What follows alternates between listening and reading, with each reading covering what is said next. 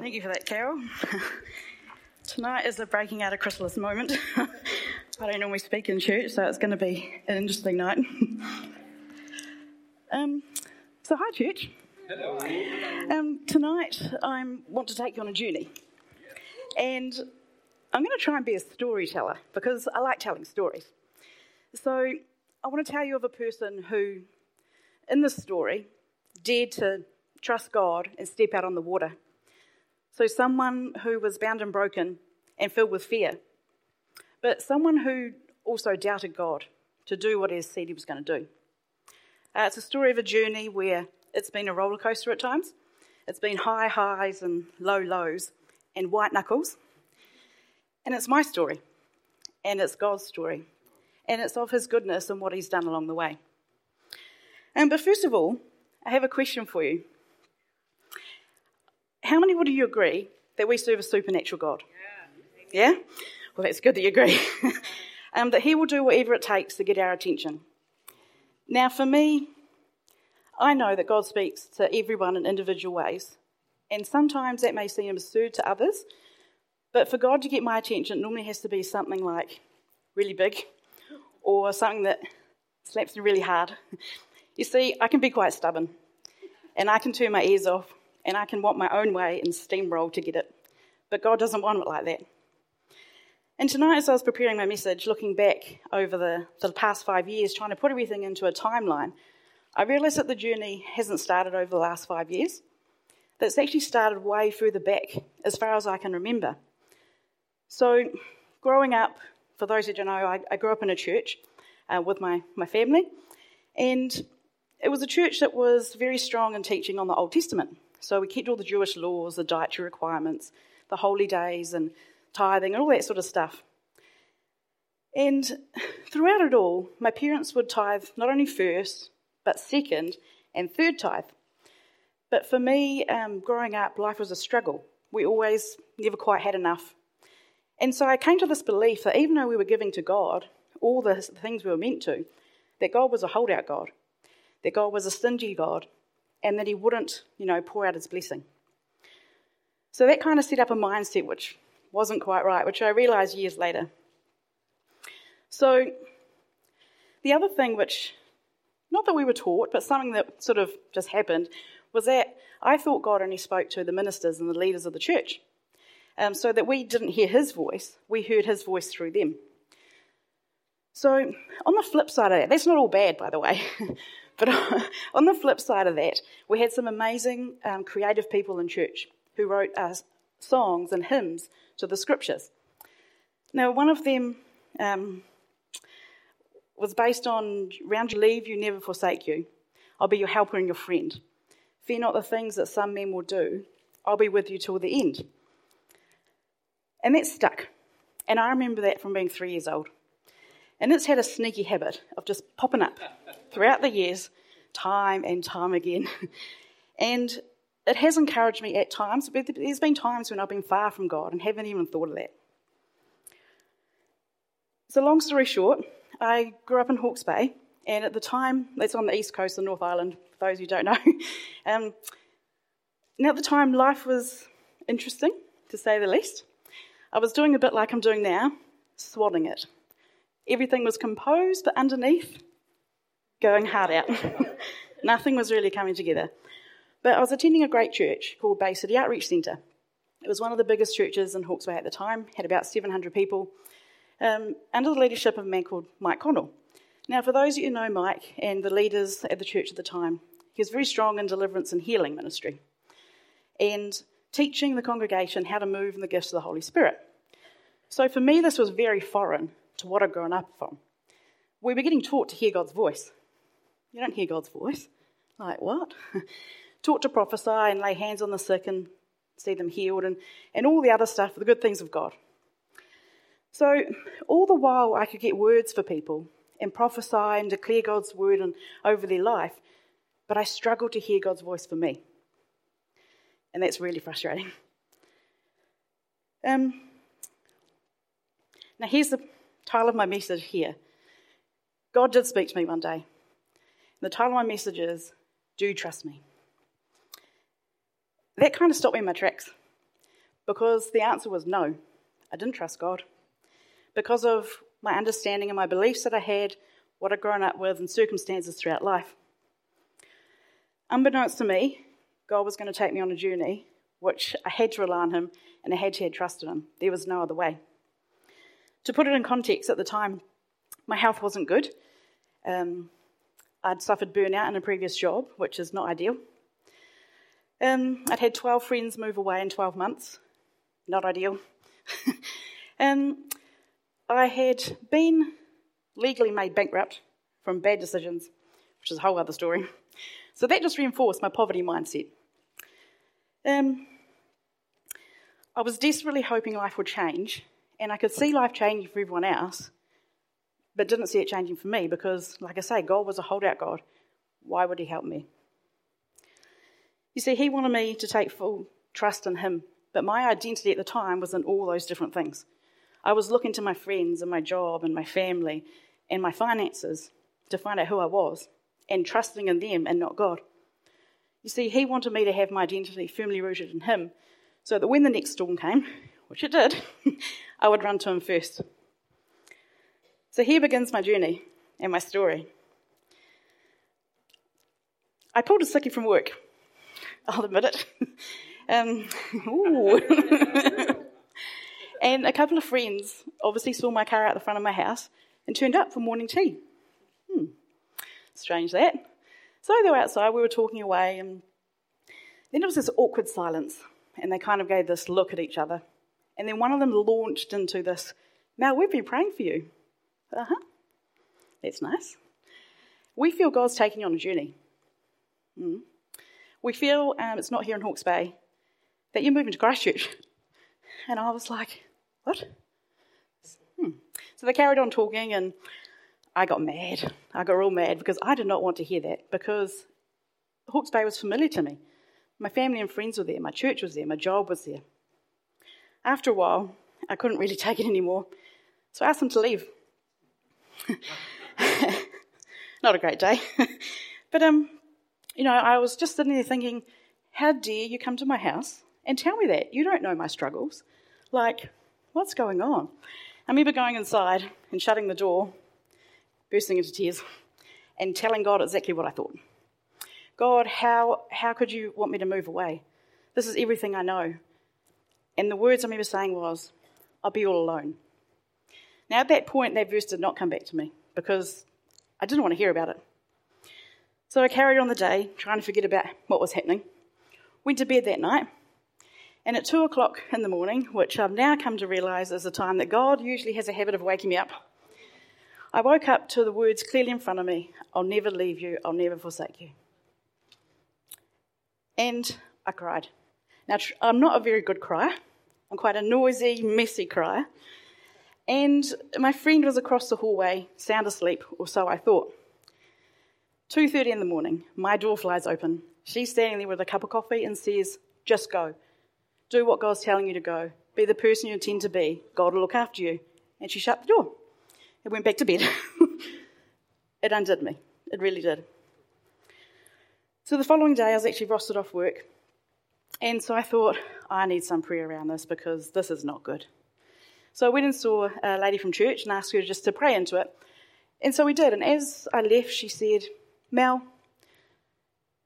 you need to go to your boss and you need to talk to her about it because this is a big deal if you're moving to Christchurch because head office was down here in Christchurch. You know, I'd also said to, um, to God, God, I can't go. I'll be all alone. I don't know anyone. I can't go and work in head office because there's no room for me. It's post earthquake. We're working out of Portacoms. It's not going to happen. And I have no money. My car's dying. It, it won't even make it. Like, I'm not going to Christchurch. so, anyway, I, I listened to what this lady said and I went home and I called my boss. And I said, Claire, this is Mel. She's like, Oh, did you enjoy your day off the other day? I said, Yes, I did. And she said, What, what can I do for you? So, hypothetically speaking, if I was to look at moving to Christchurch, there wouldn't be room in the Portacom for me, would there? And she said, Yes. Said, Oh, okay. And she turned around and said, When are you moving? I'll make room for you. Make your mind up and let me know. I'll give you a few more days off to decide. She then said, Now, because you've been doing software training, I want you to do, uh, software testing, I want you to do the company wide training. So I want to fly you down every week for eight weeks, and I'll pay for two bags for you to move your belongings if you decide to come. And you can store it here at work. Mm. so the next day, one of the ladies who had come round decided that she would boldly call me. She was one of the ones who dropped the we feel you're moving bomb and said, Mal, I've been talking to mum and dad. They have a house in Rolleston. They have a 100 square metre flat on their property, which is currently empty, and you can rent it if you like for a nominal amount. Hmm. Number two was ticked. you know, I was blown away. I was actually shocked because even though I was doubting God, He was still coming through. Right. So you know, I still had this mindset God can't do the third one. He can't pull that off, like provide for me, because I had this belief, you know, that God's not wanting to, do, to bless me. So the week went by and Sunday came. Now, I had a feral attitude by Sunday because this had been rocking around in my head, and I was mad with God because I didn't want God to make me do something that I didn't want to do. So I went to church and I told God that morning, I'm only staying for the worship. That's it. I'm going home. Well, God had other ideas, as He usually does in my stubbornness. and at the end of the worship, there were two elderly women sitting in front of me, and one of them said, Come here. Now the ones with the purple rinse hair and, and all that going on. And there were two women who were in, in part of our uh, intercessory prayer team. And they'd been praying. And they handed me a piece of paper. This is the piece of paper. When you get a word from God, I encourage you, if it's written down, to keep it. Because you can go back to it and you can declare it and you can see what God's done. So on this piece of paper is Isaiah 43 18 and 19. And it says, Do not remember the former things, nor consider the things of old. Behold, I will do a new thing. Now it shall spring forth, shall you not know it? I will even make a road in the wilderness and rivers in the desert. It also says on this piece of paper, Jesus will release your feet from the fowler's snare. Now, at the time, I was like, what's that? Well, a snare is anything that, a hunter will put a snare out to trap an animal, unless he's like Garth and Israel and tries to shoot it. But a snare for me was anything that was entrapping me, holding me back, keeping me shackled and from moving forward. So, yeah, they put that down. I was like, oh. And at the bottom it says, I believe God has a great plan. The old has gone, the new is beginning. God was speaking, and my ears were turned on. I decided to stay that day. I changed my mind. And lo and behold, the message was hearing God's voice in the middle of making a decision. I didn't stay long after the service that day. I hightailed it home. But God had my attention. A few days later, had a, a gentleman call from church. He's on our worship team. And he said, Mel, can we come visit you tonight, my wife and I? We just want to talk to you about something. Hmm. Okay, yep, that's all good. So they came over and we talked away of the things that had been happening, and I didn't mention about the so called journey that was happening. Then, when they were just about to leave, they, they said, Oh, we believe you're going on a journey. We love you, we believe in you, and we want to bless you as you go. And they pulled out a cheque for $3,000. God was moving. God was moving. Even though I didn't want to go. you see, God was taking me on a journey that I didn't want to go on. I was still doubting God to come through. The following day to that was my birthday. And I hadn't planned anything much apart from getting my car serviced, which was dying. And so I took it to the mechanic and said to him, Can you please just give it a service? And a quote to fix it. And he said, Yeah, that's fine. And he gave me this blue, ugly car as a courtesy car. So because I had a full tank of gas, I thought, oh, I'll go and see mum and dad. So I tootled on to Napier to see mum and dad, rocked on up the drive. And Dad, being the ex mechanic he is, he comes running out, does the whole once over around the car, checking the struts, looking at all things under the engine. He lifts up the boot and he says, You're going to buy this car.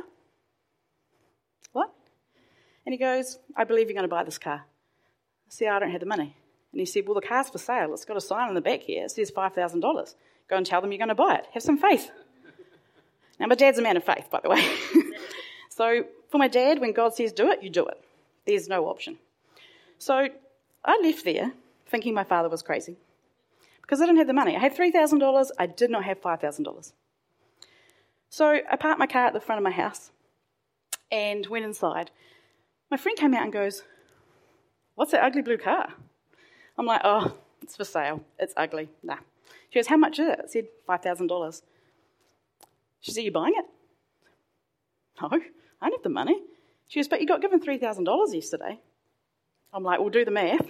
it's 5000 And she says, I'll give you $2,000. And on the spot, she transfers it through to my account. I'm like, God, what are you doing? so I drove to the mechanic. The car was ready to be picked up.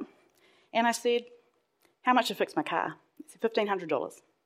And I'm like, Oh, I do have the money, but how much is it to trade my car in on that thing? Because I know it's for sale.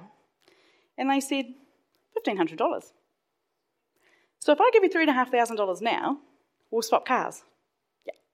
So I drove home in the blue Mazda Demio. I just got a new car and had $1,500 left in the bank to move to Christchurch.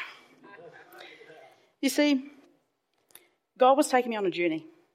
It was one of trust and one of faith and one of stepping out and seeing his hand move. Had I not have heard his voice through others and in different ways, I wouldn't be here in Christchurch now. You see, he used people that I trusted as his mouthpiece. So God speaks in different ways, not normally a booming voice from heaven or a small voice, not just that, which he does, but in a way which I understood. See, God has a plan for our lives, but it's up to us if we follow it. We've been given free will, and we can choose to follow it or not. But I can tell you that it goes better when you do. You know, when I look back at the time, would I have wanted it to be any different? Absolutely. There are things that I had to go through that I don't want to go through again. But now, when I look back, I'd go through it again because I know the work that God can do in you. You see, He needed to take me out of the situation I was in and the area of familiarity and where I was comfortable and strip all those things away so that I had full reliance, trust, and dependency on Him. And for me, there was no other way to do it. God had to hit me with a brick. you know, moving down here has not been a walk in the park. It's been five years now, but it's the best thing I've ever done. God has not left me, God has not forsaken me. God has been true to His word. I now know who I am, and I'm a daughter of God. My identity is founded in Him, it is not found in the things surrounding me. And every time I try and step back and have my identity there, he quickly pulls me back. You know, I know his voice. I now know that I can hear his voice for me. It's not just for everybody else. I've been blessed. I've been shown favour in so many ways. I've had opportunities to step out. I've not been alone. I've made amazing friends who I call family. And a lot of you are here today, which is really cool. It's beyond anything I could dream or ask for. It honestly is. You see, God took a broken person, me, and took me to a city which was broken from the earthquake, a city which was being restored. And He has restored me. I told Him I didn't want to come here. But this is the best place for me to have restoration in my heart. I'm really glad He did. You know, we can trust in God's word because it is true. And I know that. You see, in, I think it's Numbers, let's just find it. Numbers 23 19 says, God is not a man that he should lie, nor a son of man that he should repent. He has said it, will he not do it? Or has he spoken, and will he not make good? You see, God said it, so he has to do it. So God said, I'll never leave you, I'll never forsake you. So that means I'm never alone. So for us, we need to approach God boldly. We need to come to Him and say, God, in your word it says. God, in your word it says. And remind Him of His promises. Now, that's not being rude or anything like that. That's just saying, come on, God, I want to see what you say manifest in my life. And actually stepping out and trusting Him in that and praying it until you t- uh, see things change. You see, God delivered on every single promise to the Israelites. You know, they moaned and groaned, but He still led them out of slavery and into the promised land. And God led me out of captivity and into an area where only He can do the work in me. It wasn't in my timing, absolutely not. it wasn't in the Israelites' timing, but it was in God's timing. And that's the best timing. You know, God's word goes out and it accomplishes all that it's sent to. It is alive. You know, this is a living, breathing thing. So, church, I actually want to ask you a question. I want you to ask it to yourselves. Ask yourself, do I trust God? It's not such a simple question, really. There's no yes, uh, no right or wrong answer at all. If the answer was no, like myself, I encourage you to ask God to reveal Himself to you and ask you why you have that belief of whatever, or as to why you don't ask, why you don't trust Him for Him to come through for you. You know, ask Him to work on that thing in your life, preventing you from receiving from God or stepping out you know, don't be captive to your own thoughts just because of what circumstances you've been through or what beliefs you have. You know, allow God to replace the lies with the truth. His promises are yes and amen to us. Um, God will never leave you. He won't. And I can honestly tell you that. You see, Israel nearly stole my message this morning. because I have Deuteronomy 31 6 here. And it says, Be strong and of good courage. Do not fear or be afraid of them. For the Lord your God, He is the one that goes with you. He will not leave you nor forsake you. You know, God went like before me the whole step of the way. He gave me strength and He gave me courage. And He's never left me. He's made good on His promise, time and time again. But he had to strip away all the things I was depending on in order to come to that place. You know, he knows us by name. He has a plan for each and every one of us. He'll fight for us. You know, it says, just be still, the Lord will fight for you. He's our refuge. We can run into his arms. Dad, help.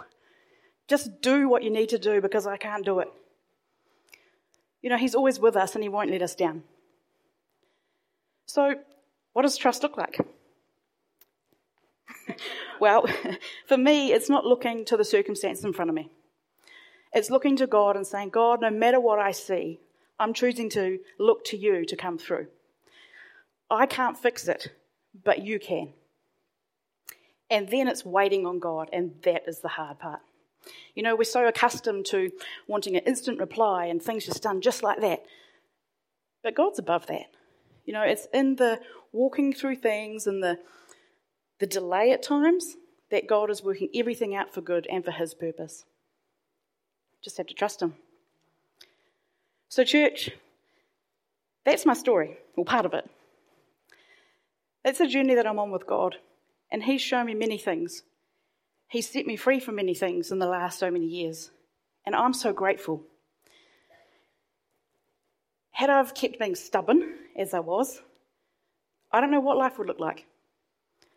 I wouldn't have stepped out of the boat or climbed out of the chrysalis. and if he can do it for me, he can do it for you. So good. You know, God is good and God is faithful. Amen?